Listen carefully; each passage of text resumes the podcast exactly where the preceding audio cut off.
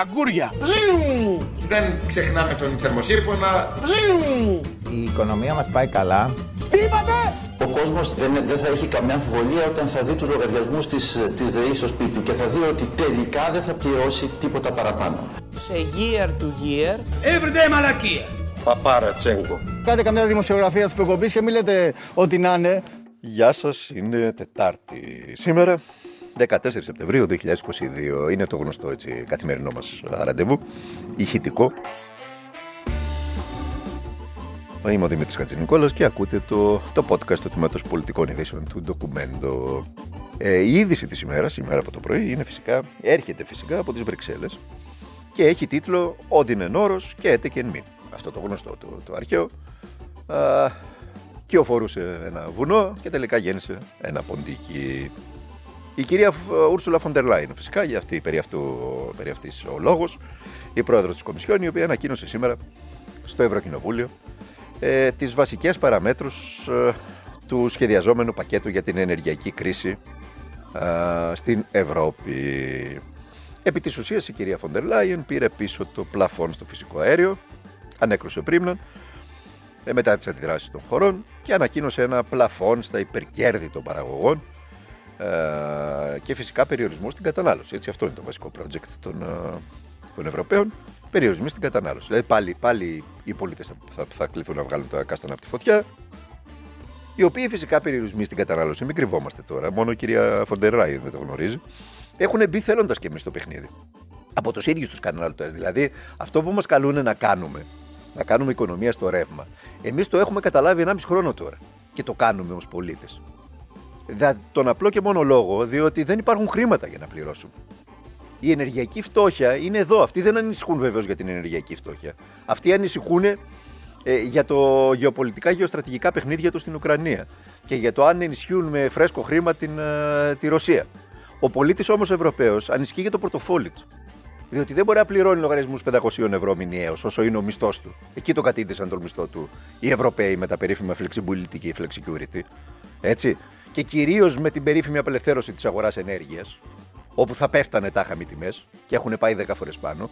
Ο πολίτης λοιπόν ε, σκέφτεται πλέον να ανάψει και το θερμοσύφωνο. Σκέφτεται πλέον να βάλει στο φούρνο και ένα φαγητό.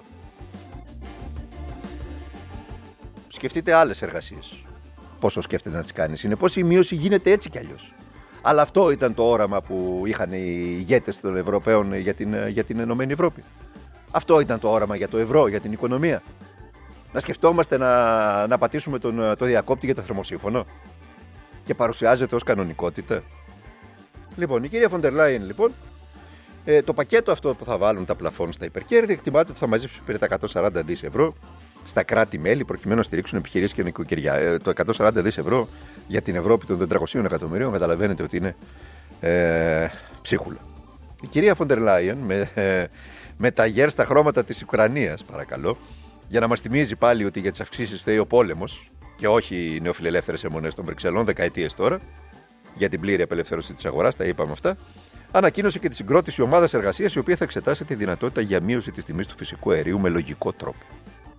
Ναι, γιατί γελάτε κύριε; Ενάμιση χρόνο μετά τις ραγδαίες αυξήσεις στην, στην ενέργεια και λίγες ημέρες πριν την έλευση των πρώτων κρύων, η πρόεδρος της Κομισιόν συγκροτεί ομάδα, τώρα συγκροτεί ομάδα εργασίας για το θέμα. Χαλαρά να το πάτε, κυρία Φοντερ Λάιν, χαλαρά. Μην βιάζεστε, δεν υπάρχει θέμα. Αλλήμον τώρα. Και επειδή στην Κολομβία των Βαλκανίων, για να έρθουμε και στην Ημεδαπή, τα πάντα που συμβαίνουν στην Αλοδαπή έχουν και την κροτέσκο διάστασή τους στη χώρα, πάρτε ένα ηχητικό σημερινό για να καταλάβετε τι εννοώ. Αυτό το πράγμα το ότι είμαι με το φανελάκι μέσα στο σπίτι και κυκλοφορώ. Δεν ξέρω πόσοι το είχαν, αλλά Εντάξει, όσοι, το είχαν. όσοι το είχαν, αυτό θα αλλάξει. Εδώ έχουμε ένα ναι. θέμα, παιδιά. Κατεβάζουμε το θερμοστάτη. Προφανώς. Το πιθανότερο είναι ότι κανένα πουλοβεράκι παραπάνω. Αυτός ήταν.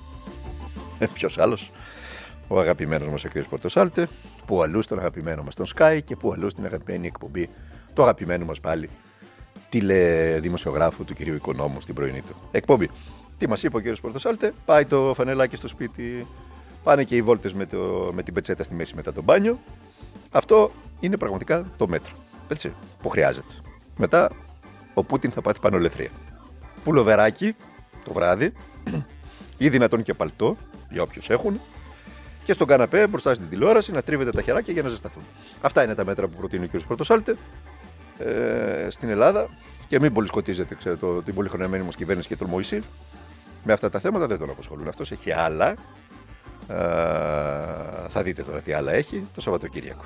Λοιπόν, πάμε λοιπόν το Σαββατοκύριακο στη ΔΕΘ να σας πω τις έγνοιες του Κυριάκου Μητσοτάκη. Αλίστου μνήμης εποχές λένε, θύμισε η Θεσσαλονίκη, το Σουκού. Αναστέναξαν οι μπουζουκλεροί. Χρυσές δουλειές έκαναν οι λουλουδούδες, οι σαμπανιέρες και λοιπά παρόμοια εξόχως ελληνικά, σαν τις εποχές που Πασόκ και η Νέα Δημοκρατία, τις θυμάστε, δεν τις ξεχάσατε άλλωστε, πρόσφατε σχετικά είναι, όπου δένανε τα δύο κόμματα τα σκυλιά με τα λουκάνικα και μετά χρεοκόπησαν τη χώρα και οι δύο μαζί αγκαλιασμένοι και μαλώναν ο ένας με τον άλλον ποιος θα έκανε χειρότερα. Πρώτη θέση πίστα, πρώτο τραπέζι πίστα, όλοι οι εκλεκτοί δημοσιογράφοι και εκδότες. Σιγά μιλία, έλειπε ο Μάης από τη Σαρακοστή. Ο κύριος Κουρτάκης, για παράδειγμα, των παραπολιτικών, που επέλεξε λέει, να σβήσει τα κεράκια του, του, του, του, του ομίλου του στη ΔΕΘ. Πάσης φύσεως γόνη, έτσι, για να μας θυμίζουν ότι έχουμε ελαίο Θεού μοναρχία στο Αφγανιστάν εδώ, στην Κολομβία των Βαλκανίων και όχι φυσικά δημοκρατία. Δημοκρατία έχουμε όταν αλλάζουν οι πολιτικοί αρχηγοί. Όχι ότι αλλάζουν οι οικογένειες μεταξύ τους. Όταν έρχεται το πλήρωμα του χρόνου και φεύγει ο παππούς και έρχεται ο γιος, ο γιος και μετά φεύγει ο γιος και έρχεται ο εγγονός. Και πάει λέγοντας Έτσι. Ε, όταν συμβαίνει αυτό, έχουμε λέω Θεό μοναρχία. Δεν έχουμε δημοκρατία. Μην, μην βαφκαλίζεστε. Ε, Πάσης φύσους γόνοι λοιπόν. Ε, υπουργοί με τσιπάρε και πουράκλες. Τι άλλο βέβαια. Έτσι. Instagrammers μπήκαν και αυτές τι ζωές μας. Ψώνια, τηλεπερσόνες και πάει λέγοντα. Όλη η αριστεία πρώτο τραπέζι πίστα. Να παίρνει την εκδίκησή της από την πλέμπα που τόλμησε να αμφισβητήσει την εξουσία της. Είναι κάτι, να το παραφράσω για να το καταλάβετε. Σαν εκείνο το ξανάρθαμε και οι μπουζουκλεροί θα τρέμουν. Καταλάβατε, το θυμάστε το σύνθημα, έτσι; Ναι. Το ναζιστικό. Κομματάρχες, μοησίδε, μεγαλοδημοσιογράφοι, κολαούζοι, εκδότες, φοροφυγάδες, αυτοφοράκιδε, εντυπωσιακές μελαχρινές, όλα τα μωρά στην πίστα της χρεοκοπίας του καθημαγμένου ελληνικού λαού. Δεν τα λέμε εμείς, δεν τα γράφουμε εμείς αυτά. Έτσι. Να μας κατηγορήσετε για αντικυβερνητικό μένος. Τα γράφουν τα νέα του Μαρινάκη που ήταν πρώτο τραπέζι πίστα. Η Μακεδονία, τη θυμάστε; Και η Εσπρέσο. Και άλλα πολλά. Φιλοκυβερνητικά μέσα τα γράφουν αυτά. Δεν κρατιούνται οι άνθρωποι. Να σας πω ένα παράδειγμα. Στα νέα ο Παπαχρίστο γράφει. Στα νέα ο Παπαχρίστο. Πολλά κομματικά πάρτι έλαβαν χώρα το δίμερο στη Θεσσαλονίκη. Με πολλά γαλάζια στελέχη να δίνουν το παρόν και να επιδίδονται στο σπορ των δημοσίων σχέσεων. Τι λέτε καλέ. Την εικόνα συνεχίζει ο δημοσιογράφος. Χάλασαν κάποια στελέχη, δυστυχώς ακόμη και πρωτοκλασάτα, που εμφάνισαν συμπτώματα άλλων εποχών. Ποιων εποχών, ε, κύριε Παπαχρήστο, κάνοντας εμφάνιση με πουρα ακριβά αυτοκίνητα και δράστερε αστυνομικές συνοδείες που δεν ήταν καθόλου όμορφο για όποιον τα έβλεπε. Μορτή μας λες. Στην άλλοτε δημοσιογραφική ναυαρχίδα των Βαλκανίων, η Μακεδονία, τη Μακεδονία, πέρασα πολλά χρόνια της ζωής μου στη Μακεδονία, θέλω να σας πω. Και μάλιστα ε, ε, ξεκίνησα σε εποχές που η Μακεδονία ήταν όντως η ναυαρχίδα η δημοσιογραφική των Βαλκανίων και είχε μια εφημερίδα στην παλιά παραδοσιακή δεξιά που ήξερε να διατηρεί τη σοβαρότητα των συμφερόντων που εξυπηρετούσε, τη Μακεδονία, και στη μεγάλη εφημερίδα του δημοκρατικού χώρου της Θεσσαλονίκης, τη Θεσσαλονίκη. Και είχε τότε και τα σπορ του Βορρά. Τεράστιο συγκρότημα, με τεράστια ιστορία. Κοιτάτε που το κατάντησαν μετά κυρίως το Πασόκ και ο κύριος Τσοχατζόπουλο. Και όσοι μπλέξανε με τα χρήματα του κύριου Τσοχατζόπουλου. Λοιπόν, ακόμα, ακόμα κάποια κολαούζα όλων αυτών υπάρχουν. Να το ξέρετε. Και άλλωστε, κανείς καλός δεν χάθηκε στη, στη χώρα. Ακούστε τώρα, συνεχίζω. Συνεχίζω, διαβάζω από αυτά που συλλέξαμε από τον τύπο. Στην άλλοτε δημοσιογραφική λοιπόν ναυαρχίδα των Βαλκανίων στη Μακεδονία γράφουν για μια γαλάζια κερκίδα στο, κέντρο, στο νυχτερινό κέντρο που εμφανίζεται ο Νίκος Βέρτης το βράδυ του Σαββάτου. Είχαν κλείσει λέει, τουλάχιστον πέντε τραπέζια και όσο η ώρα περνούσε, ερχόντουσαν όλο ένα και περισσότεροι που νωρίτερα ήταν σε άλλο πάρτι, σε μπάρτι της Καλαμαριάς. Ανάμεσά τους ήταν ο διευθυντής, το πάρτι ήταν το παραπολιτικό. Τώρα σας το λέω, εγώ δεν το γράφει το, η Μακεδονία. Ανάμεσά τους ήταν ο διευθυντής γραφείου τύπου της Νέας Δημοκρατίας, ο Νίκος Ρωμανός. Σιγά μην έλειπε το παρατράγουδο από τα γλέντια. Διευθυντικά στελέχη της Νέας Δημοκρατίας, σύμβουλοι πρωτοκλασσά των Υπουργών, ενώ το βράδυ της Παρασκευής το ίδιο μαγαζί διασκέδασαν πολλοί γενικοί γραμματείς Υπουργείων. Μέχρι και οι γενικοί γραμματείς ξεσάλωσαν. Άλλοι δεν κρατιούνται, σας το λέω. Άλλοι γαλάζιοι διασκέδασαν στον νυχτερινό κέντρο που ξεκίνησε εμφανίσεις την Παρασκευή ο Νίκος Οικονομόπουλος. Εν τω μεταξύ τα κέντρα τους πήραν χαμπάρι και μπουζουκλεροί και, όλε, και όλες ξεκίνησαν, κάνανε ε, ε, εγγένεια την Παρασκευή. Έτσι, γιατί σου λέει έρχονται ξεσαλωμένοι άλλοι χωρίς τις γυναίκες τους από την Αθήνα, υπουργοί, παραυπουργοί, παρατρεχάμενοι, όλοι αυτοί που είπαμε πριν, με τις πουράκλες και τις τσιπάλε, και άρα να βγάλουμε φράγκα. Και τις Instagrammers.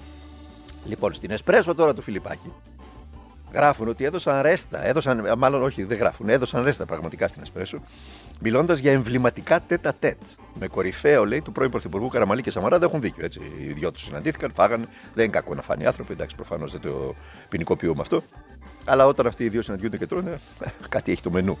Του Πρωθυπουργού Κυριάκο Μητσοτάκη με τον πρόεδρο του Ολυμπιακού, εσύ τι έκανες, ε, Κυριάκο μου με τον Μαρινάκη; Τι δουλειά έχεις. Εσύ δεν μας έλεγες πριν, πριν από μερικά χρόνια, πριν εκλεγείς ότι δεν τον ήξερες καν τον άνθρωπο, ότι δεν είχατε κουβέντα. Εσύ δεν τα έλεγες αυτά, εγώ τα έλεγα, τέλος πάντων. Λοιπόν, φάγανε λοιπόν μαζί με τον πρόεδρο του Ολυμπιακού και του Δόλ τον κύριο Μαρινάκη ε, την Παρασκευή το βράδυ. Το γεύμα πιερακάκι Χρήστου Μεγάλου, το θυμάστε το Μεγάλο. Από την Πυραιός, το θυμάστε φαντάζομαι το Σάββατο το μεσημέρι, ενώ το κοσμικότερο γεγονός του τριημέρου ήταν το πάρτι των παραπολιτικών. Να το πάλι Κουρτάκης. Από το οποίο παρέλασε όλη η κυβέρνηση. Ο δημοσιογραφικός κόσμος, ο Αμερικανός πρέσβης, αυτός ο τύπος, ο οποίος λέμε ότι δεν είναι διπλωμάτης, έτσι. Είναι χρηματοδότης των Δημοκρατικών, γι' αυτό τον κάνα πρέσβη στην Πανανία. Ε, είχε πάει προ, προηγουμένως στο πάρτι της ΟΝΕΔ. Ο πρέσβης, ο Αμερικανός πρέσβης, είχε πάει στο πάρτι της ΟΝΕΔ. Κομματικής νεολαίας. Πρέσβης της μεγαλύτερης χώρας του πλανήτη, λέμε τώρα.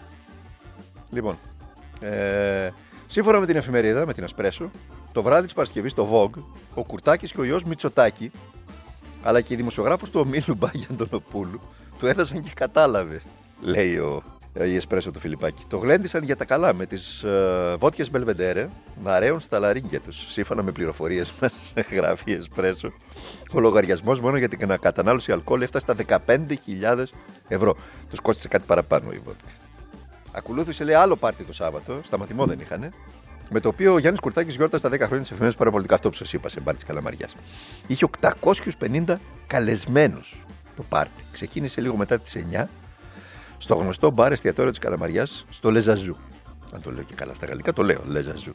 Και επειδή τέλειωσαν λέει εκεί τα ποτά στο Λεζαζού, τα πιαν όλα, δεν αφήσαν μπελβεντέρε για μπελβεντέρε. Ε, είπαν να περάσουν ακόμη μια βόλτα πάλι ξανά από το, από το κέντρο που εμφανίζεται ο Νίκος Οικονομόπουλος. Όπου ω διαμαγείας λέει πάλι ήταν εκεί ο γιος του Πρωθυπουργού, ο οποίος διασκέδασε όλος τυχαίως πάλι σε κολλητό τραπέζι με τον εκδότη των παραπολιτικών. Και πώ λέει η Εσπρέσο προδόθηκε η παρουσία του, του γιου του Πρωθυπουργού εκεί, από τα Insta Stories μελαχρινής ύπαρξης, η οποία ήταν και στο πάρτι του Κουρτάκη. Αποκορύφωμα λέει φωτογραφία, ανέβασαν και φωτογραφία στο Instagram με το περίφημο μπλοκάκι για τα πανέργεια όπου αναγράφεται, μαντέψτε το, τα πανέργεια εννοείται τις λουλουδούδες. Το, το μπλοκάκι που τους έκοψαν οι λουλουδούδες, το λογαριασμό δηλαδή, τη λυπητερή που έφεραν οι λουλουδούδες, το βγάλαν φωτογραφία και το ανέβασαν στο Instagram. Για τέτοια, για τέτοια κατσαπλιάδικη ανοτροπία μιλάμε. Ανεβάζουν τους λογαριασμούς τους στο Instagram για να τους βλέπει πλέμπα και να λέει: Έχετε λεφτά, τι, τι καλά που περνάνε. Καταλαβαίνετε για την οτροπία πίσω από, αυτό το, από αυτές τις τάσεις. Ακούστε τώρα. Το μπλοκάκι λέει Εσπρέσο. Δεν ξέρω τώρα, μπορεί να γράφει και ψέματα, αλλά τέλος πάντων έτσι το λέει, το λέει και το αναφέρουμε. Έγραφε ο λογαριασμός που ανέβασαν στο Instagram για τα λουλούδια 23.850 ευρώ. Την τιμητική του πάντω, γράφει το The President, άλλο μέσο, είχε το Μαμαλούκα, όπου το μισό Υπουργικό Συμβούλιο έφαγε ή πέρασε το βράδυ της Παρασκευής υπό τους ήχους ελληνικής μουσικής. Εκεί λέει, είδαμε και τον Νίκο Σταθόπουλο της BC Partners. Την ξέρετε, την BC Partners; Είναι αυτή που αγόρασε το φαντ που αγόρασε τη μισή χώρα κόψοχρονιά. Κόψοχρονιά, πώς να μην το γλεντάει. Αναστέναξαν, λέει η Εσπρέσο, το ψοποιόν Μαγκανία, το Μαρέα, οι Επτά Θάλασσες, η Μαύρη Θάλασσα και τον Ντόμ από κυβερνητικούς αξιωματούχους και επιχειρηματίες. Σας τα μετέφερα τα ρεπορτάζ από, από κάποια μέσα για το πώς πέρασαν το Σουκού στη ΔΕΘ η, η παρέα των Αρίστων, η οποία συγκροτείται από πολιτικούς, δημοσιογράφους, μεγάλους δημοσιογράφους, εκδότες, εκδότε, επιχειρηματίες, όλους αυτούς τέλος πάντων, οι οποίοι τρώνε και πίνουν, λέω εγώ τώρα, όχι οι εφημερίδες, με τις κατηγορήσετε, από τον κρατικό κόρβανα. Από το πάρτι που παίζεται χρόνια τώρα μετά τη χρεοκοπία της χώρας.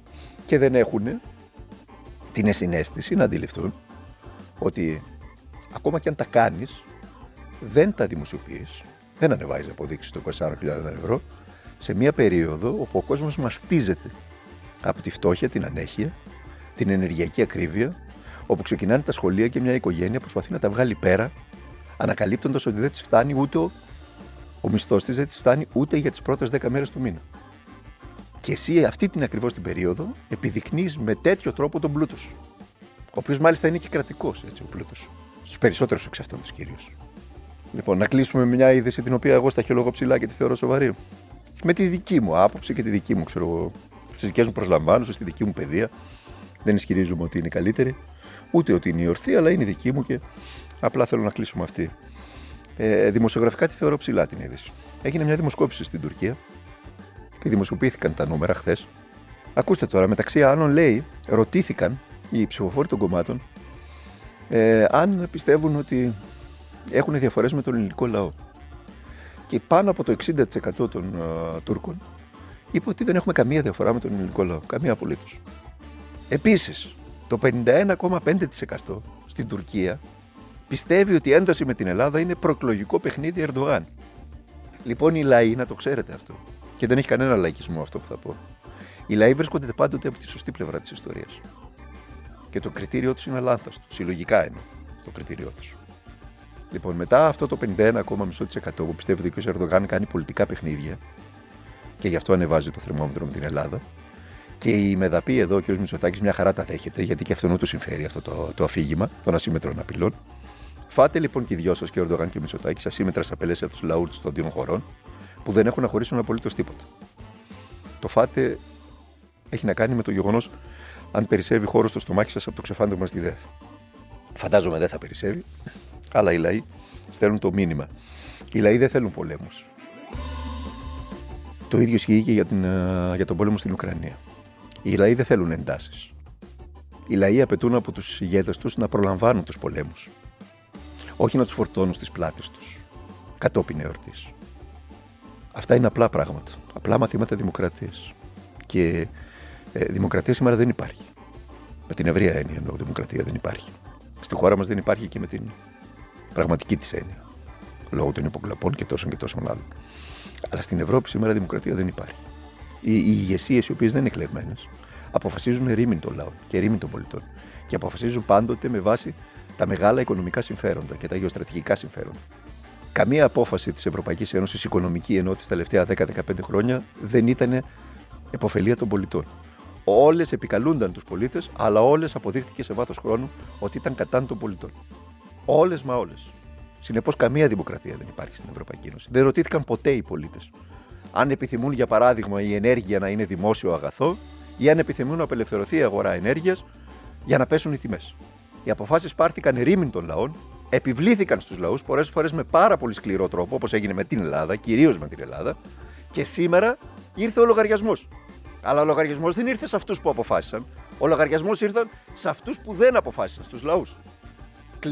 Σήμερα πληρώνουμε τις λάθος αποφάσεις αυτών των ηγεσιών. Για τις οποίες δεν ρωτηθήκαμε. Μάλιστα, επειδή μιλάμε για την Ελλάδα, όταν μία φορά ρωτηθήκαμε, και μιλώ για το καλοκαίρι του 2015, πήραν ευροντόδη απάντηση από τον ελληνικό λαό. Ποια ήταν η άποψή μας για τα μνημόνια και τις μνημονιακές πολιτικές. Και το τρίτο μνημόνιο. Εκεί περιλαμβάνονταν και η απελευθέρωση της αγοράς ενέργειας. Μεγάλο μέρος της απελευθέρωσης της αγοράς ενέργειας.